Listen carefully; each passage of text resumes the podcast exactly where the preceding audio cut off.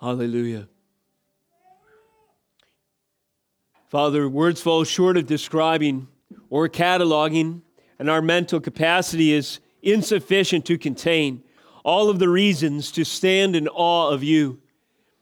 Suffice it to say this morning, for those that are believers in this room, we stand in awe of you because we are born again.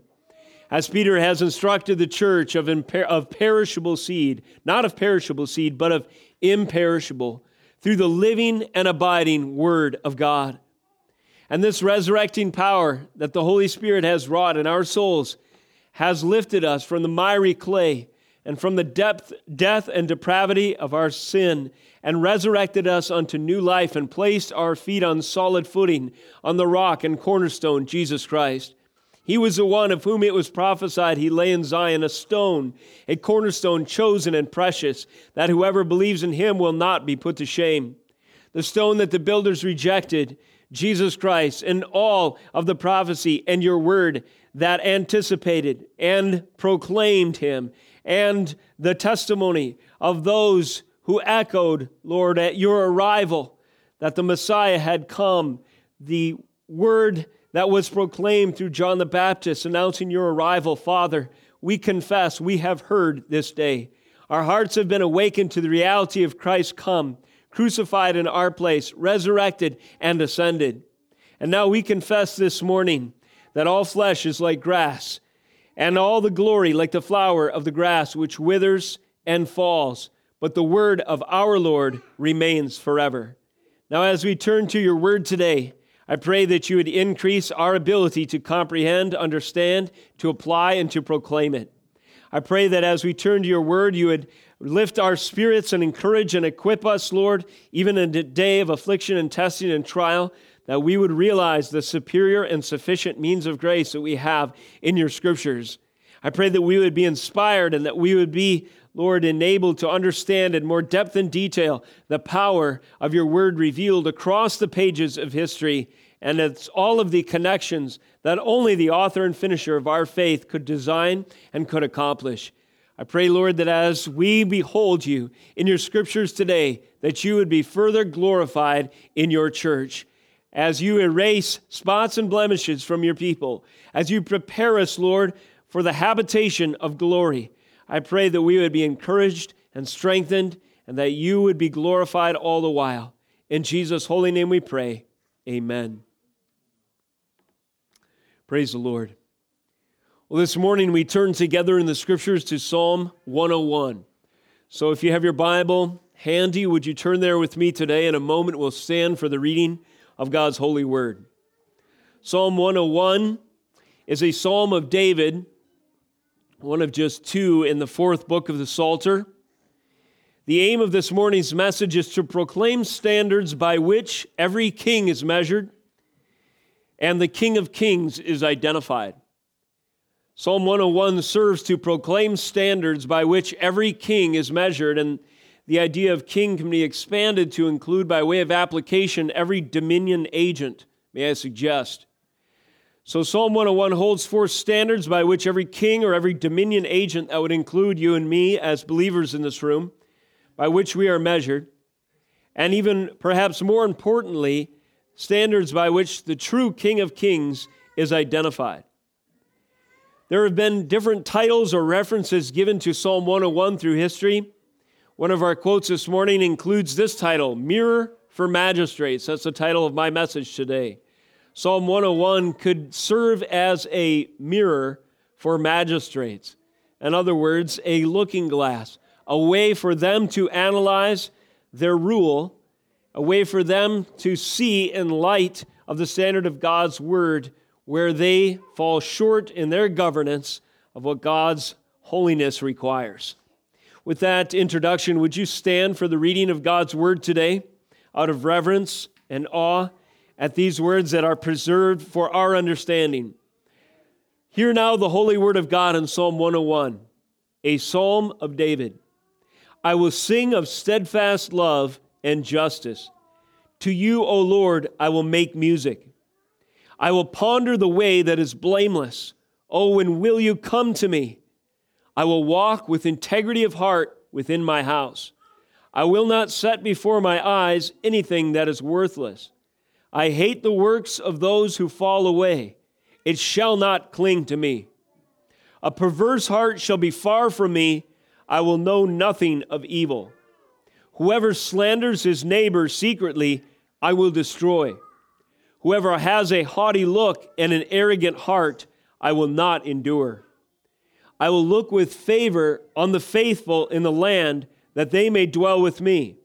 He who walks in the way that is blameless shall minister to me. No one who practices deceit shall dwell in my house. No one who utters lies shall continue before my eyes. Final verse 8 Morning by morning I will destroy all the wicked in the land, cutting off all the evildoers from the city of the Lord. This is the word of God. You may be seated. A mirror for magistrates. William Binnie, a commentator and author, writes concerning Psalm 101, quote, This is the psalm which the old expositors used to designate the mirror for magistrates. An excellent and an excellent mirror it is. It would mightily accelerate the coming of the time when every nation shall be Christ's possession and every capital a quote city of the Lord. If all magistrates could be persuaded to dress themselves by it every time they go forth to perform the functions of their godlike office. So you see, in this bit of commentary, William Binnie, Binnie is recognizing the superior standard of Psalm 101 and its instructions for every ruler, every individual in authority. His contention is, is if rulers in our day and every day in every capital city, every national leader, anyone who holds a position of influence over others, if they were to take seriously the admonition, the correction, and the discipline shaping power of Psalm 101, they would hasten the day when the, wor- when the glory of the Lord would cover the earth as the waters cover the sea, and their nation would be blessed, as the scriptures say, Blessed is the nation whose God is the Lord. Psalm 101 is a votive royal psalm of David. Votive is the adjective form of vow. Royal, of course, refers to monarch or kingdom. Psalm of David, you know who he is. It is a votive psalm in that its context is that of vows expressed by the author and worshiper. Anyone who takes Psalm 101 on their lips seriously is making a series of vows. We'll demonstrate that in a moment. It is a royal psalm. It is written by Israel's great king. Israel's king David wrote this psalm, and therefore it is a royal psalm, a psalm of a king, a psalm for kings, if you will with specific reference to the responsibilities of a monarch, a magistrate, a ruler, a king, a president, really, as we said, anyone in authority. It is one of the songs penned by David, which appear in, or is one of few songs penned by David, which appear in book number four, this section of the Psalter. The only other one, to my knowledge, is Psalm 103. There are several references. Furthermore, to the application and use of Psalm 101 in the context of civil government across that I came across in my study, and these are references in history uh, after the Bible was written. Ernest the Pious was the name of a duke of Saxe Gotha, and in his biography, one author remembers, he uh, points out that he is remembered for reprimanding unfaithful officers in his realm unfaithful leaders in his country, if you will, by sending them a copy of Psalm 101 when they had fallen short of their duty.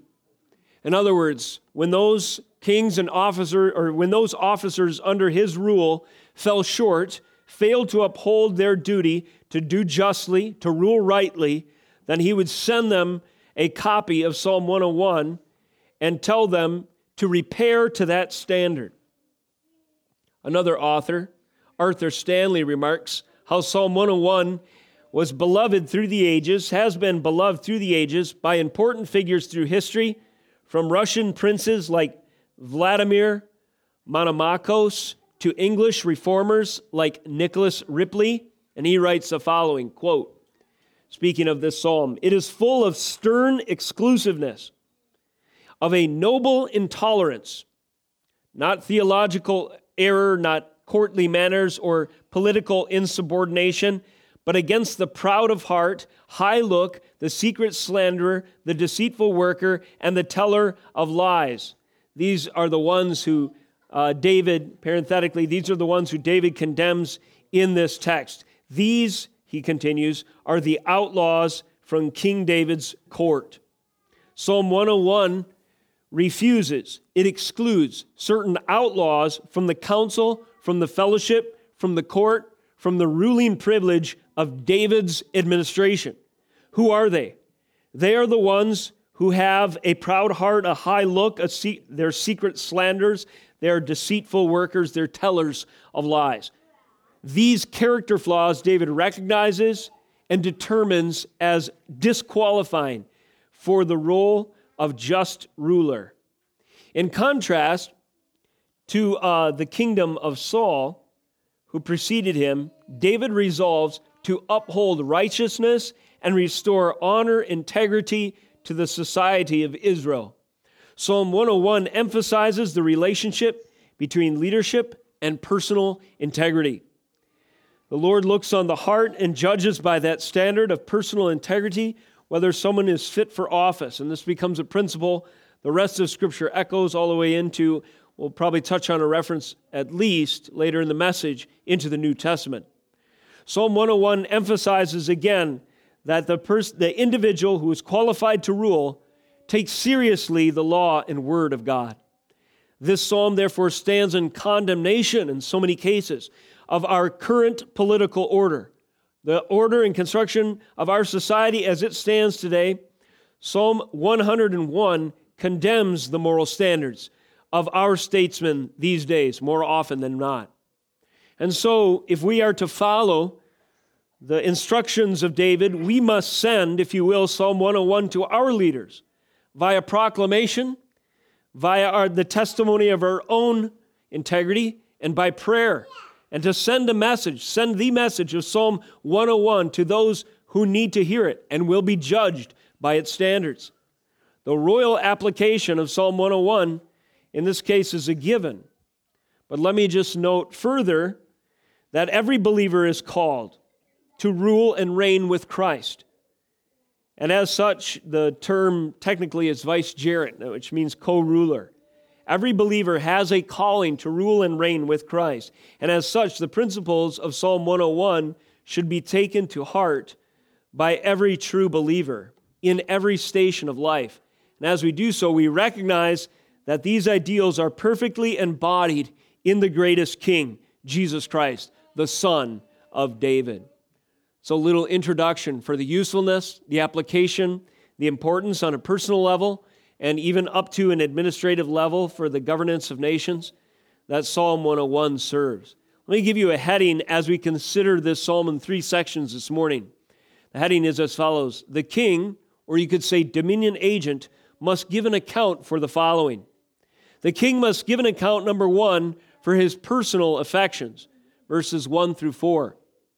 The king or dominion agent must also give an account for his judgments, verses 5 and 6. And finally, the king must give an account for his jurisdictions.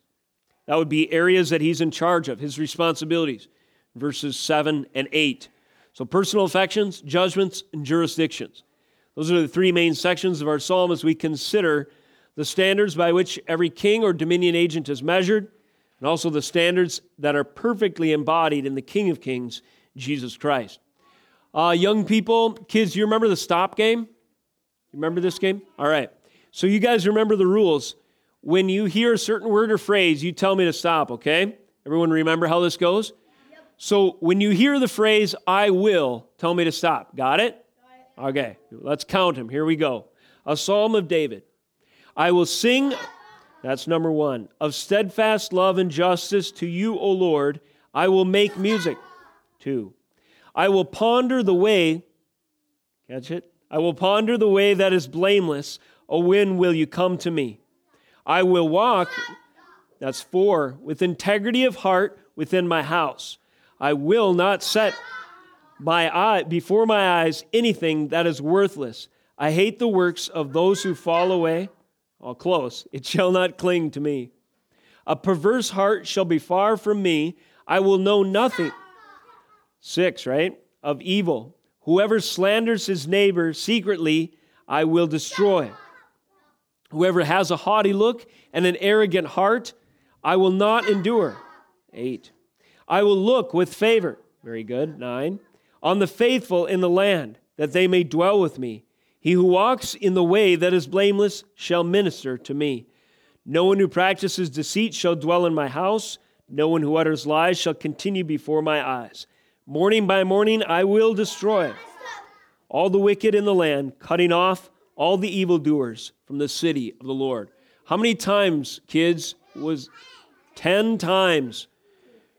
So 10 times the phrase I will appears in Psalm 101. Good job in the stop game.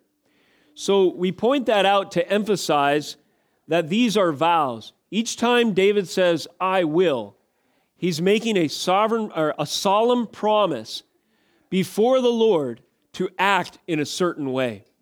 This is an extremely serious psalm. We understand the seriousness of vows, some uh, culturally in the example of marriage, let's say.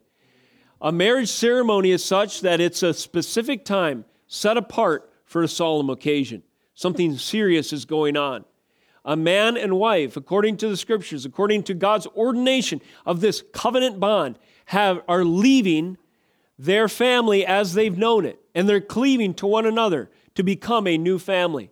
And as they stand before these witnesses, and most importantly, before the Lord, in that ceremony, they make vows. They exchange vows. The minister says, Do you promise to have and to hold till death do you part? And kids, what does the bride or groom say? The, the minister says, Do you promise to have and to hold till death do you part? And then they say something like, What? I will or I do, right? And so that is a statement of vow. And in a similar fashion, Psalm 101 is ordered as a vow type ceremony almost, or a statement, a solemn confession of promise and purpose to will and to do, to act according to a certain standard. As such, the king must give an account for the vows that he takes. And this first section of Psalm 101, he makes vows as to his personal affections. Notice in verse 1 I will sing of steadfast love and justice. That is, I promise to worship the Lord but through song and this artistic expression of the soul to direct my attention, my worship, my praise to the attribute to God and his attributes. I will sing of his steadfast love and justice. To you, O Lord, I will, second vow, make music. The king must give an account for his personal affections. To whom does he offer his praise? To whom does he give his expressions of glory? Now, at first, this might appear surprising because usually when people think of the highest office in the land, they think they are the one who receives the praises of the people. And David was no stranger to receiving the accolades, the praises of the people. Remember, kids, after David defeated Goliath and he came back to Israel and the Philistines were routed, they were destroyed in this campaign. David was the war hero and there was a parade in the streets. And so David is in this parade and people are shouting their praises to him, if you will. They say Saul has killed his thousands, but David his ten thousands. They're celebrating his exploits in war. And in that moment, David was the object of people's praises, if you will. But David did not receive those praises as if he himself deserved them. David instead praised someone greater than him. David was um, uh, he was a minister of the Lord. He was a musician, and he wrote songs just like this one we read today out of his devotion and his service and his tangible, uh, purposeful, deliberate expression of worship to a greater king. The king, the dominion agent, must give an account for his personal affections.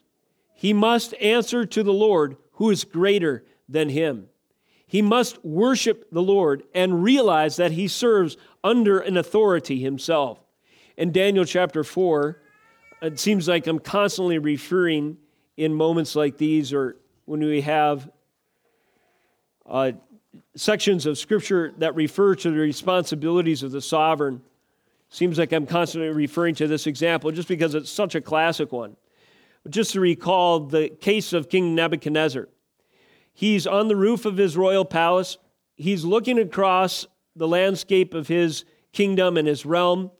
And he says, Is not this great Babylon which I have built by my mighty power as a royal residence and for the glory of my majesty? See, he is reveling in his royal uh, residence and he is receiving all of the glory. He is celebrating himself and he is full of himself in his pride and his arrogance.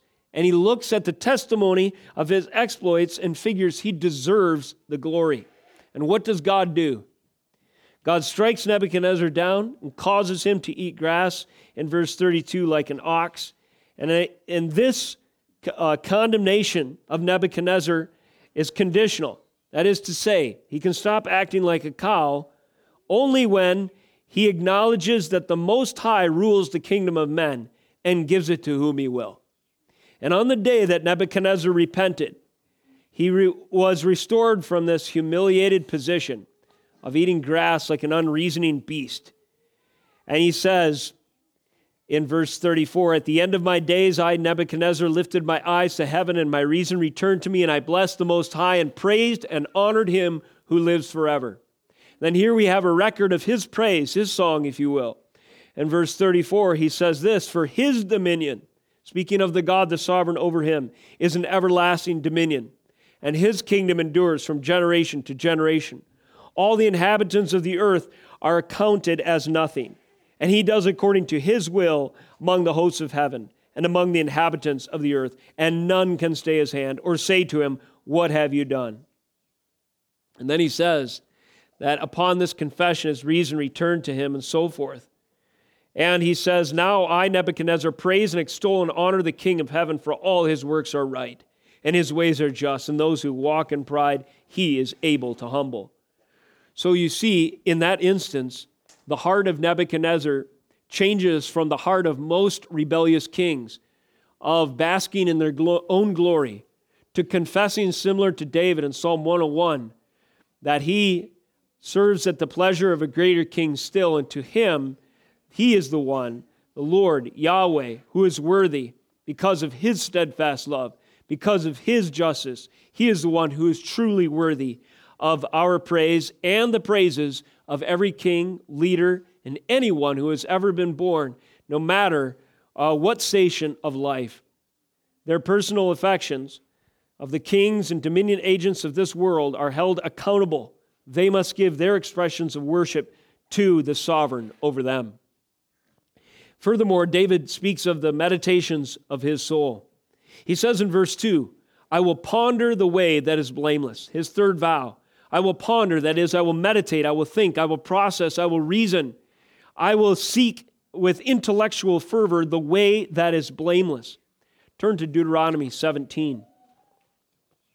There's so many of the Psalms are the overflow of a meditation on the Word of God. Perhaps the most striking example of this is Psalm 19 itself where the laws of God are celebrated in the longest chapter of all Scripture. And psalms like this, especially Psalm 101, are fitting expressions of a king if he was to obey the instructions that were given him in the Holy Scriptures.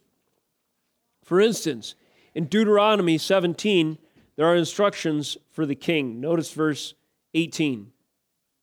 And when he sits on the throne, of his kingdom, he shall write for himself a copy of this law, approved by the Levitical priests, and it shall be with him, and he shall read in it all the days of his life, that he may learn to fear the Lord his God by keeping all the words of this law and these statutes and doing them.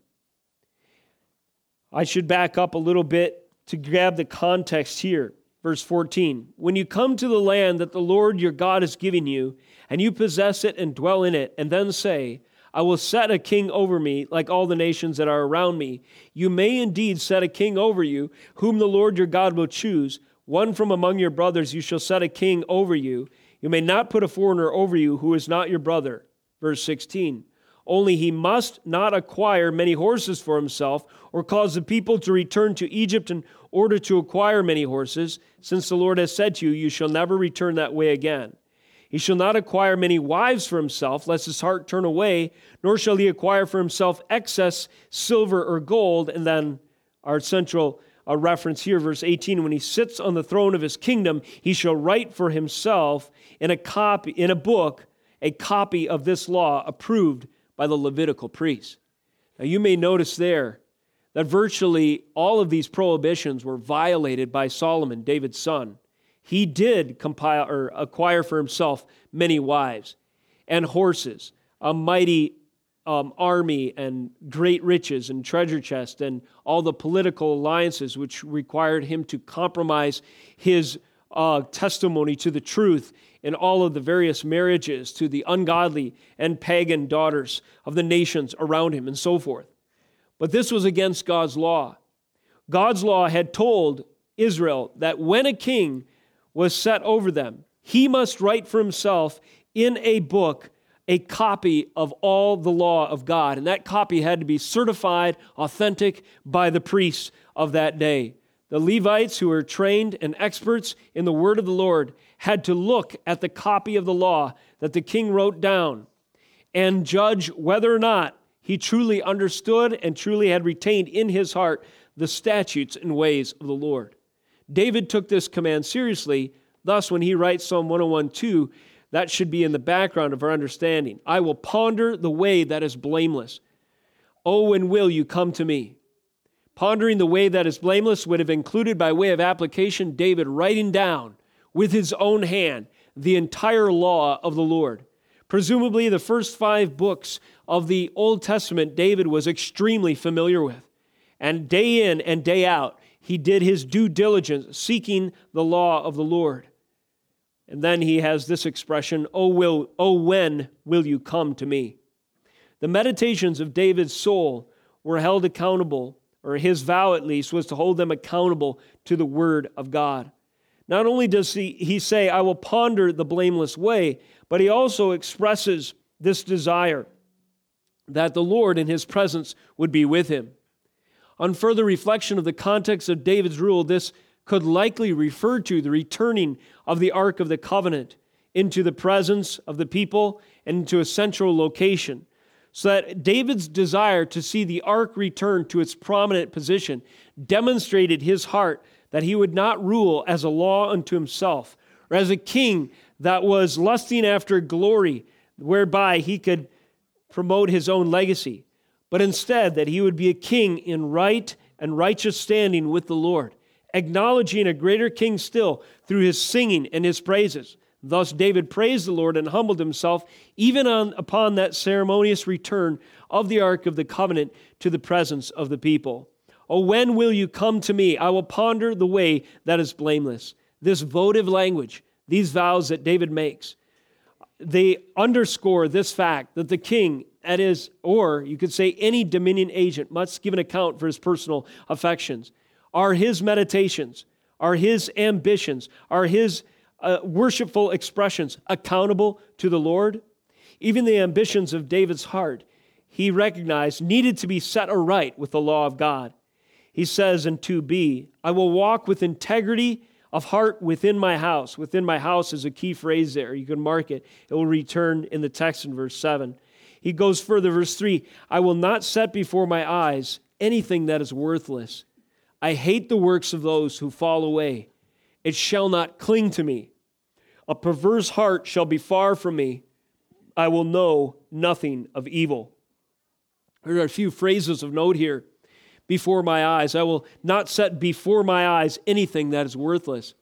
Cross reference this with our Genesis study in this phrase of lifting up the eyes.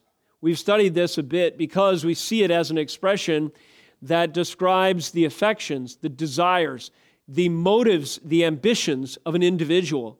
You remember Lot? He lifted up his eyes to the fertile valleys of the, of the Jordan area, Sodom and Gomorrah, and the promise and the wealth and the prosperity that were promised by the cities of the plains.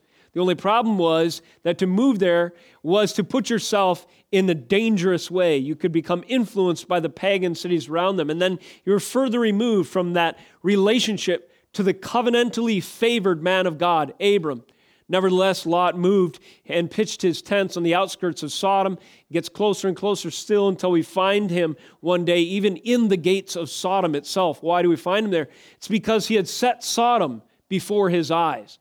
He had set the wealth of Gomorrah before his eyes. He had set the green fields of the pagan lands and the promise of prosperity before his eyes. He had lifted up his eyes to this promise that fell short of the promises of God. A king will be held accountable for the ambitions of his heart. Why is he motivated to serve? What is the, to what purpose does he organize his affairs? What goal does he truly have in mind? Is it himself and his own glory? Is, does he seek the wealth and the vitality of his kingdom in order that the historians of future generations may write favorably of his administration?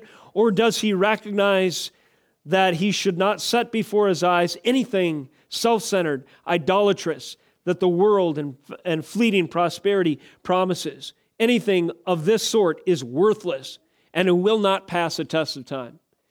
Remember what happens to the things of the flesh? The grass withers, the, the flesh withers and falls just like the grass and flower of the field, but the word of the Lord stands forever. The reason we're reading a psalm written by a king today, I mean, think of how many kings have lived and died, and we don't even know their names.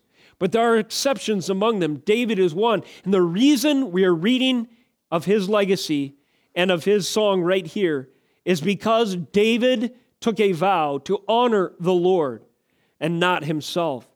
He recognized the importance of setting his eyes and took a commitment to do the same to the Lord, or setting before his eyes not the worthless things that motivate most kings in their sinful fallenness, but instead the things that endure far beyond the corruptible riches this world and this realm, this fallen world has to offer. He goes on to add even stronger language still. I hate the works of those, or I hate the work of those who fall away. It shall not cling to me. This, in, in this statement, David rejects the legacy of the covenant breakers who spurn the word of God as a means of promoting themselves.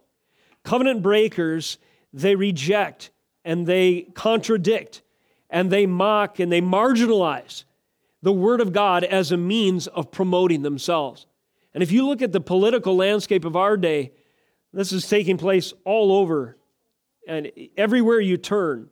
The Word of God is sacrificed as a means of promoting our own ideas ourselves or catering to the uh, misguided affections of the voting bloc of this special interest or that special interest. David says, A perverse heart shall be far from me. I will know nothing of evil. And when he says, I will know nothing of evil, in the context of the original language, it's not an intellectual ignorance like I don't, I'm not even aware that evil exists. That's not what he means. What he means is he will not have a close personal association or relationship with the evil ways of the kings around him. He will not follow the model of success that has led to the temporal prosperity of the nations that surround the borders of this land. He will not fall in his commitment here.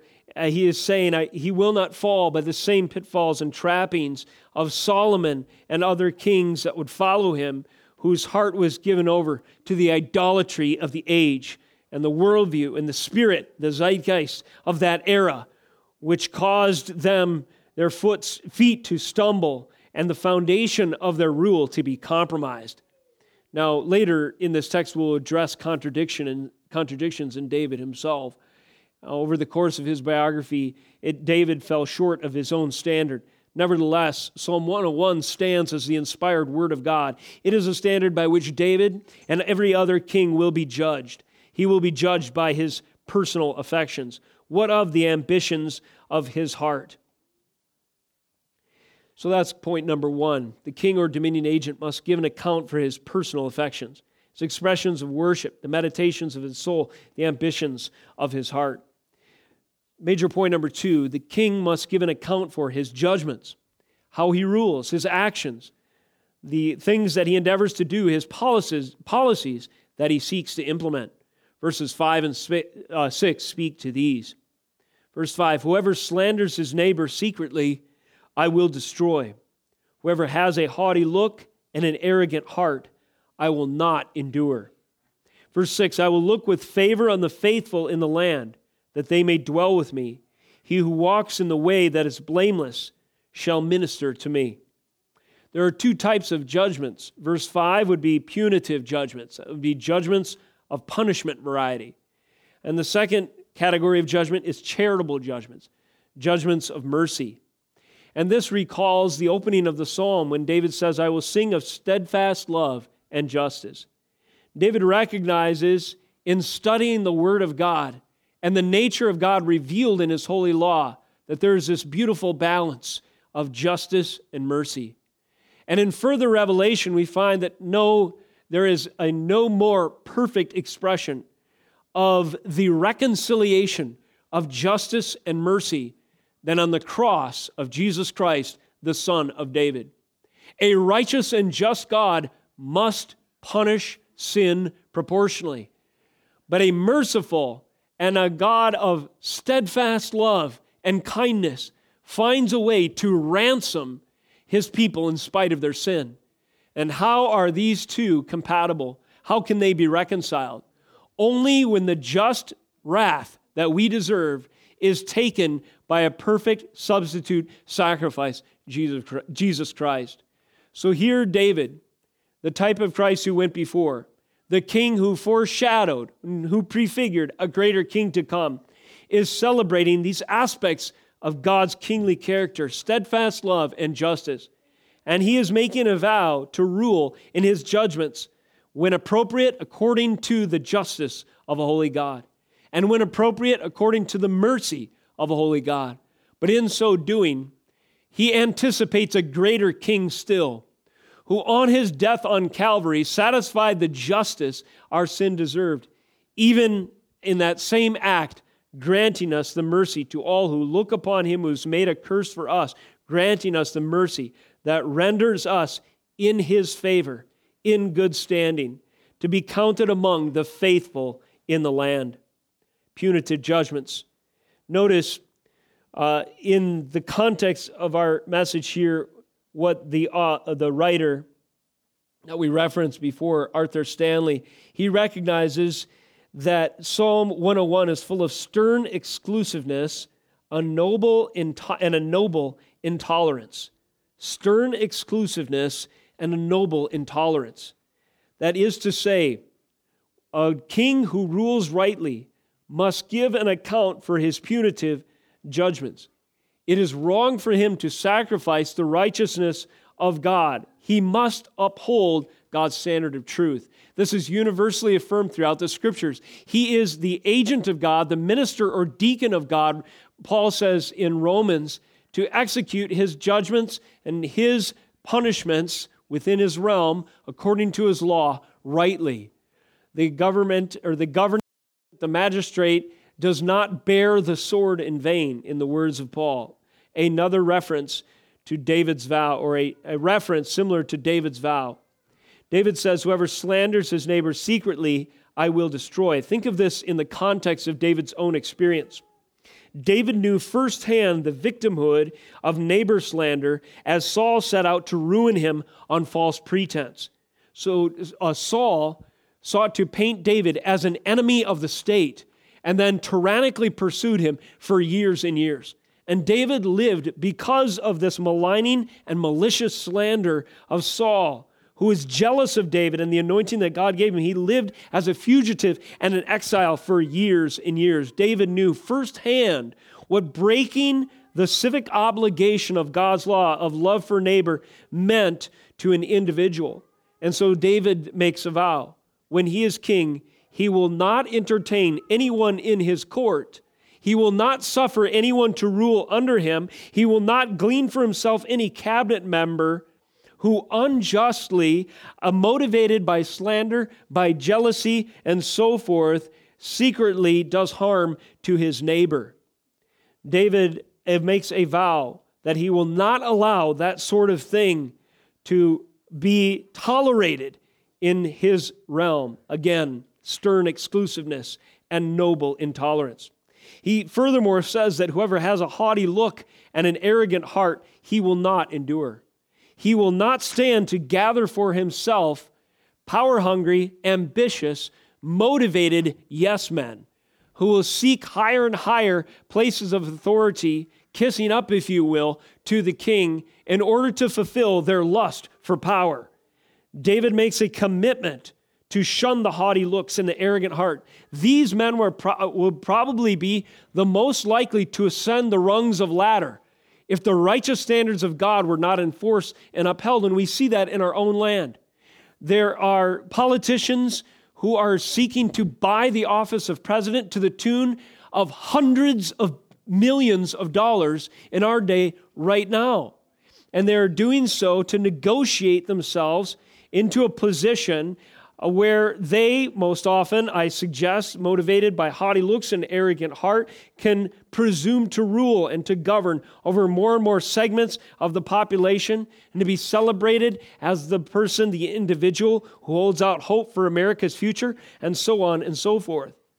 David made a commitment to recognize and to analyze the character of those who sought power within his realm and to reject those who had a haughty look and an arrogant heart. Again, stern exclusiveness and noble intolerance. This cuts against the grain of the prevailing values of our day. Tolerance, tolerance, tolerance is preached in our land, so much so that the application of it means that we must entertain and even celebrate all kinds of sin, not just those who have a haughty look and an arrogant heart, but who arrogantly and haughtily, if you will, redefine their own identity to include all sorts of perversions. And so we are instructed by the new law of our day to tolerate them.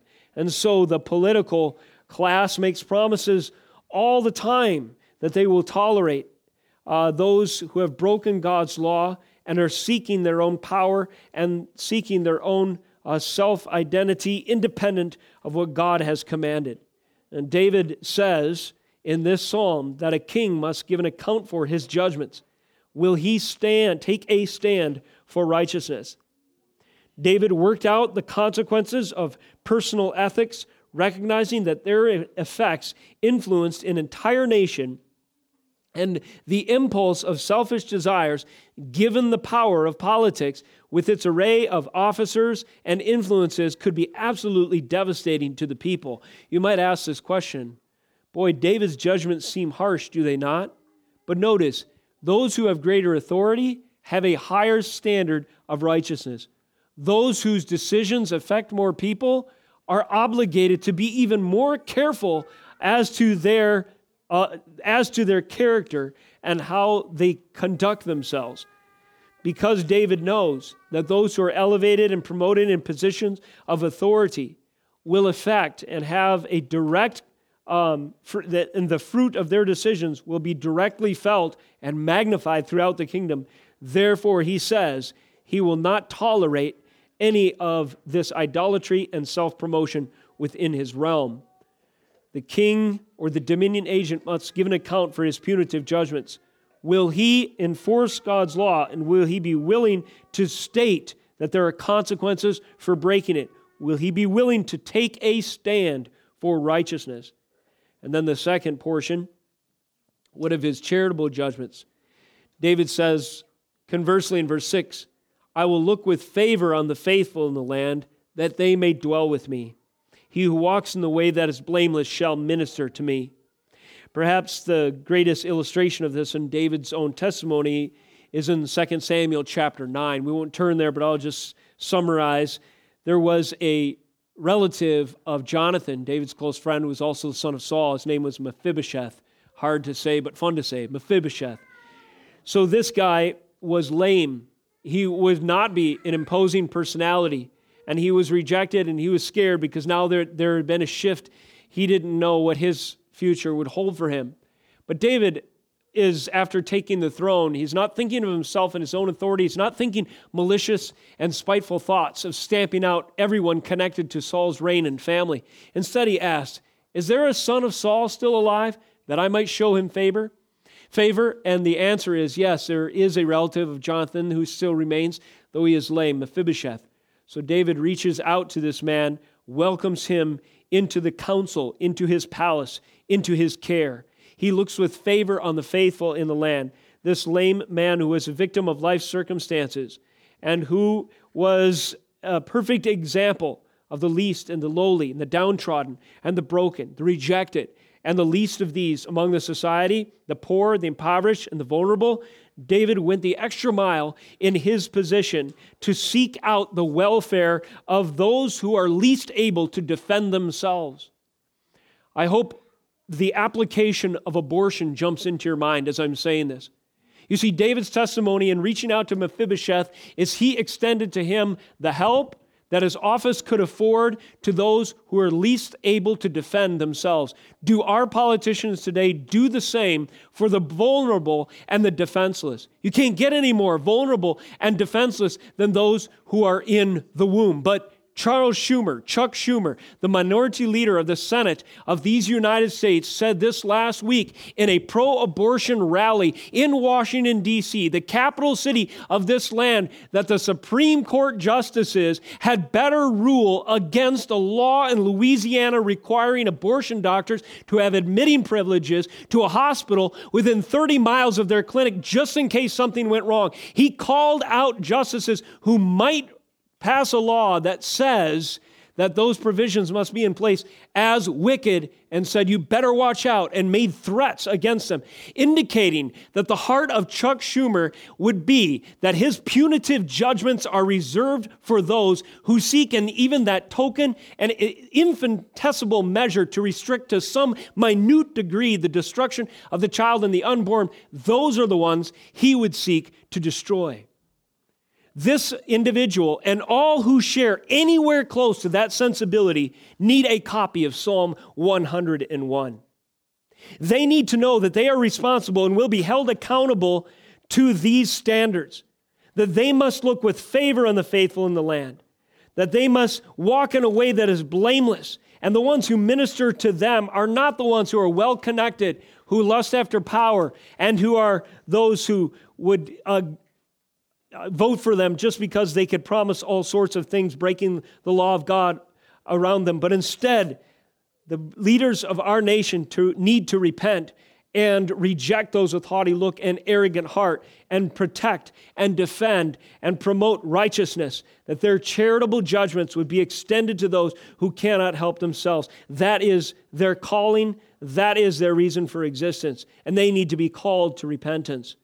The judgments of the king will be held account. He must give an account for them.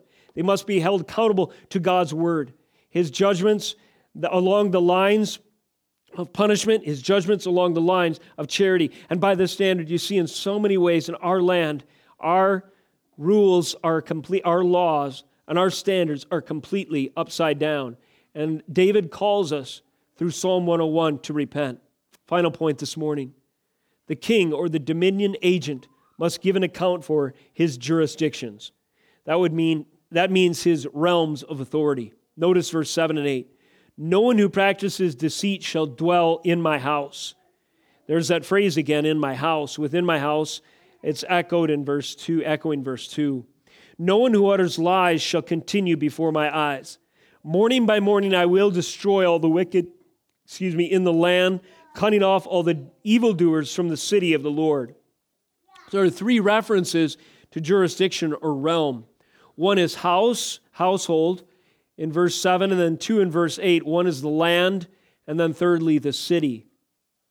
The dominion agent must give an account for his responsibilities, his jurisdictions, starting with his household. David has said as much already I will walk with integrity within my house.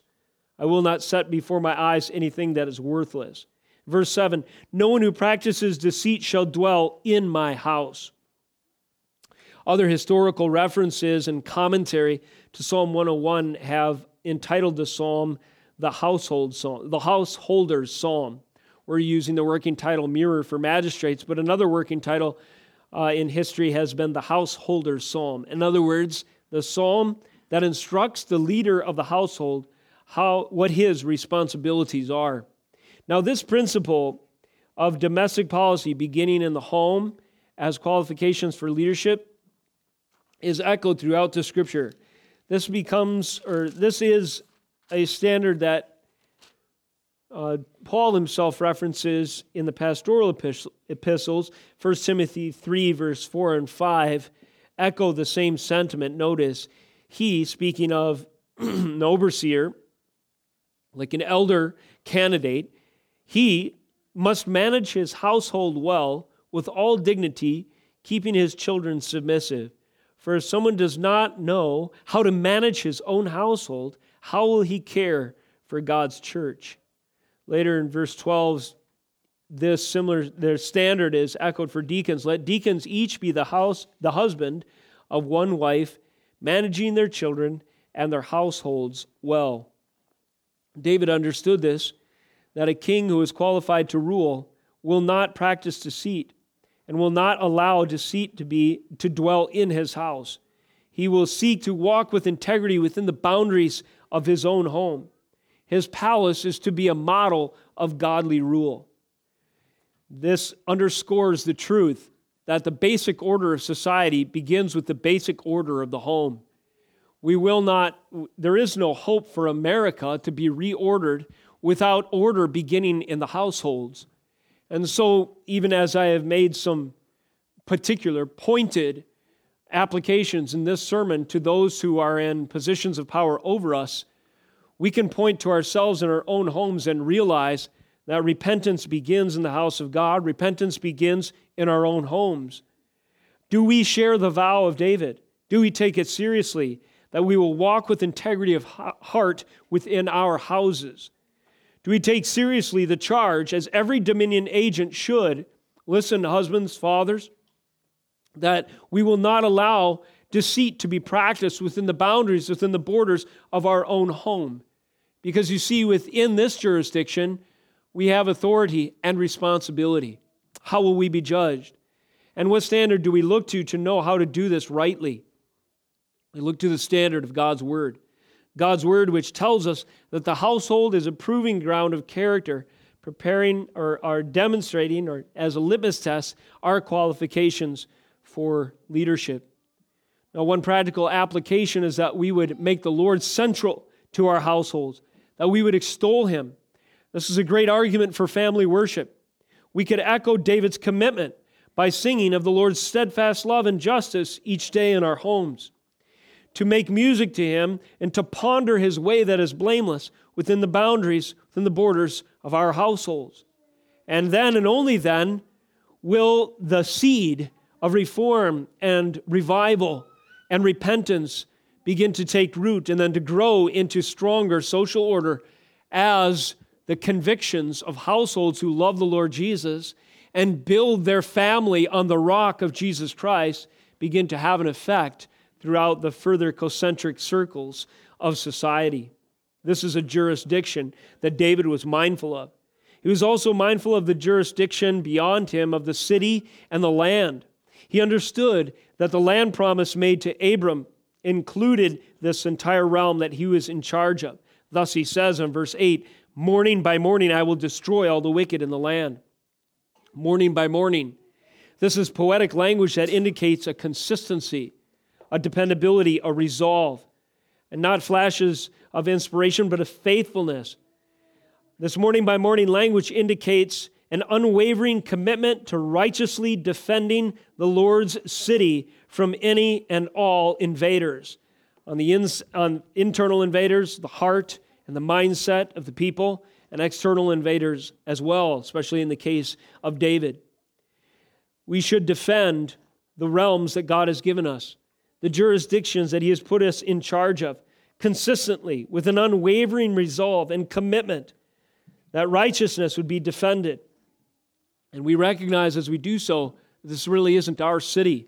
David, notice, doesn't refer to his city or the city of David, although others refer, and the scriptures themselves refer to Jerusalem as the city of David.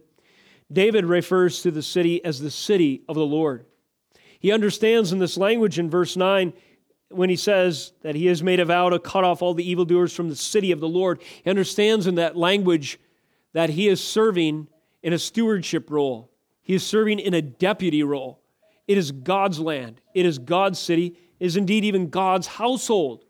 God had promised him a household, a lineage, a family line. And so when David acknowledges that ultimately this world is the Lord's and all that dwell therein, that shapes his perspective to have all the more fear, all the more concern, all the more dedication to seek out the law of the Lord, to know how to organize the affairs that God had put him in charge of. Everything from his palace, from his home, from his household, to the extending by way of application through the land and the central location of God's purposes geographically at the time, the city of the Lord. As we bring this message to a close, again, by way of summary, we've considered that the king or the dominion agent must give an account for his personal affections, his judgments, and his jurisdictions. So, how does David measure up? One cannot help but notice in the account of David's own biography, the Bible tells us of many of his failings, after all. We can't help but notice via David's biography the periods in David's life where his own words in Psalm 101 condemn him.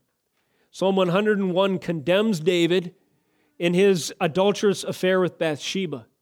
Psalm 101 condemns David when he seeks out Uriah by way of his soldiers and to murder him, to catch him, to put him in the thick of the battle. Psalm 101 condemns David when he walks in that era of his life without integrity, living a lie. What of this contradiction? Well, here at this point, we're reminded in songs like these that as David speaks, he is assuming the voice of his own lineage. In other words, Psalm 101 is perfectly spoken by only one king. That is the true King of Kings, Jesus Christ. This Psalm of David is, in fact, a psalm of the Son of David. And thank God for him. Thank God for his kingdom. Thank God for his character. Thank God for his perfect righteousness. In his work on Calvary, as we mentioned, that is Jesus Christ, the King of Kings and Son of David, justice and mercy are perfectly reconciled. And in his final judgment, the Son of David, the true King of Kings, the city of the Lord is finally rid of all unrighteousness. So, who's who is really able, ultimately speaking, to satisfy perfectly these 10 vow statements of Psalm 101. There is only one it is Jesus Christ. And while we look to him as our righteousness, and we look to his word to shape our decisions, our convictions, and our own vows, we recognize, ultimately speaking, it is him and him alone who can establish hope for the future, secure the jurisdictions of his realm, usher in a lasting, true, and thriving kingdom. He is the ultimate sovereign. He is the Son of David who has come. Let me close with a quote from John Calvin. He says of Psalm 101 As the kingdom of David was only a faint image of the kingdom of Christ, we ought to set Christ before our view, who, although he may bear with many hypocrites, yet as he will be the judge of the world, will at length call them all to an account, and separate the sheep from the goats. If it seems to us that he tarries too long, we should think of that morning which will suddenly dawn, that all filthiness being purged away, true purity may shine forth. And what John Calvin is reminding us in the scope of God's work in history is that there is a king who reigns right now, Jesus Christ. And there is a kingdom that is established and will continue to demonstrate its power as purity and holiness is a, a, of the church is being accomplished through ransoming and redeeming a people, defeating his enemies, and that kingdom will be established and consummated in perfection. And on that final day, there will be a judgment as well a judgment that will kick out all of the wicked in the land, as Revelation confirms and tells us the adulterer and the liar and the cheater and the fraud and the coward and so forth, and the perverse will be kicked out of that land. That glorious, exclusive beauty, the noble intolerance, and the, ex- and the stern exclusiveness of the kingdom of God will be ultimately manifest as the wicked and the evildoer and the goats are separated from the sheep and cast into judgment eternal. Meanwhile, those who place faith in Jesus Christ, the Son of David, they will populate as citizens the new heaven and new earth, the true city of the Lord. These are heavy thoughts. This is a serious psalm. This is a psalm that has implications on into the future and one that ought to shape our patterns of behavior even now as believers seeking to walk in a manner worthy of our call. But it is also a psalm that should encourage us to proclaim the reality of the kingdom of God.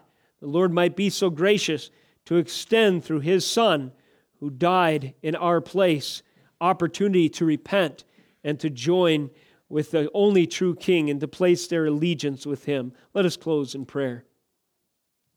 Father, we thank you for your holy word. We thank you, thank you for the Word made flesh, Jesus Christ, who dwelt among us. We thank you for the message of His kingdom. We thank you that He has fulfilled the vows of Psalm 101 perfectly. We thank you that He is establishing His kingdom and His city. We thank you that through Him, through salvation, we are members and citizens of His household, of His kingdom, of His realm.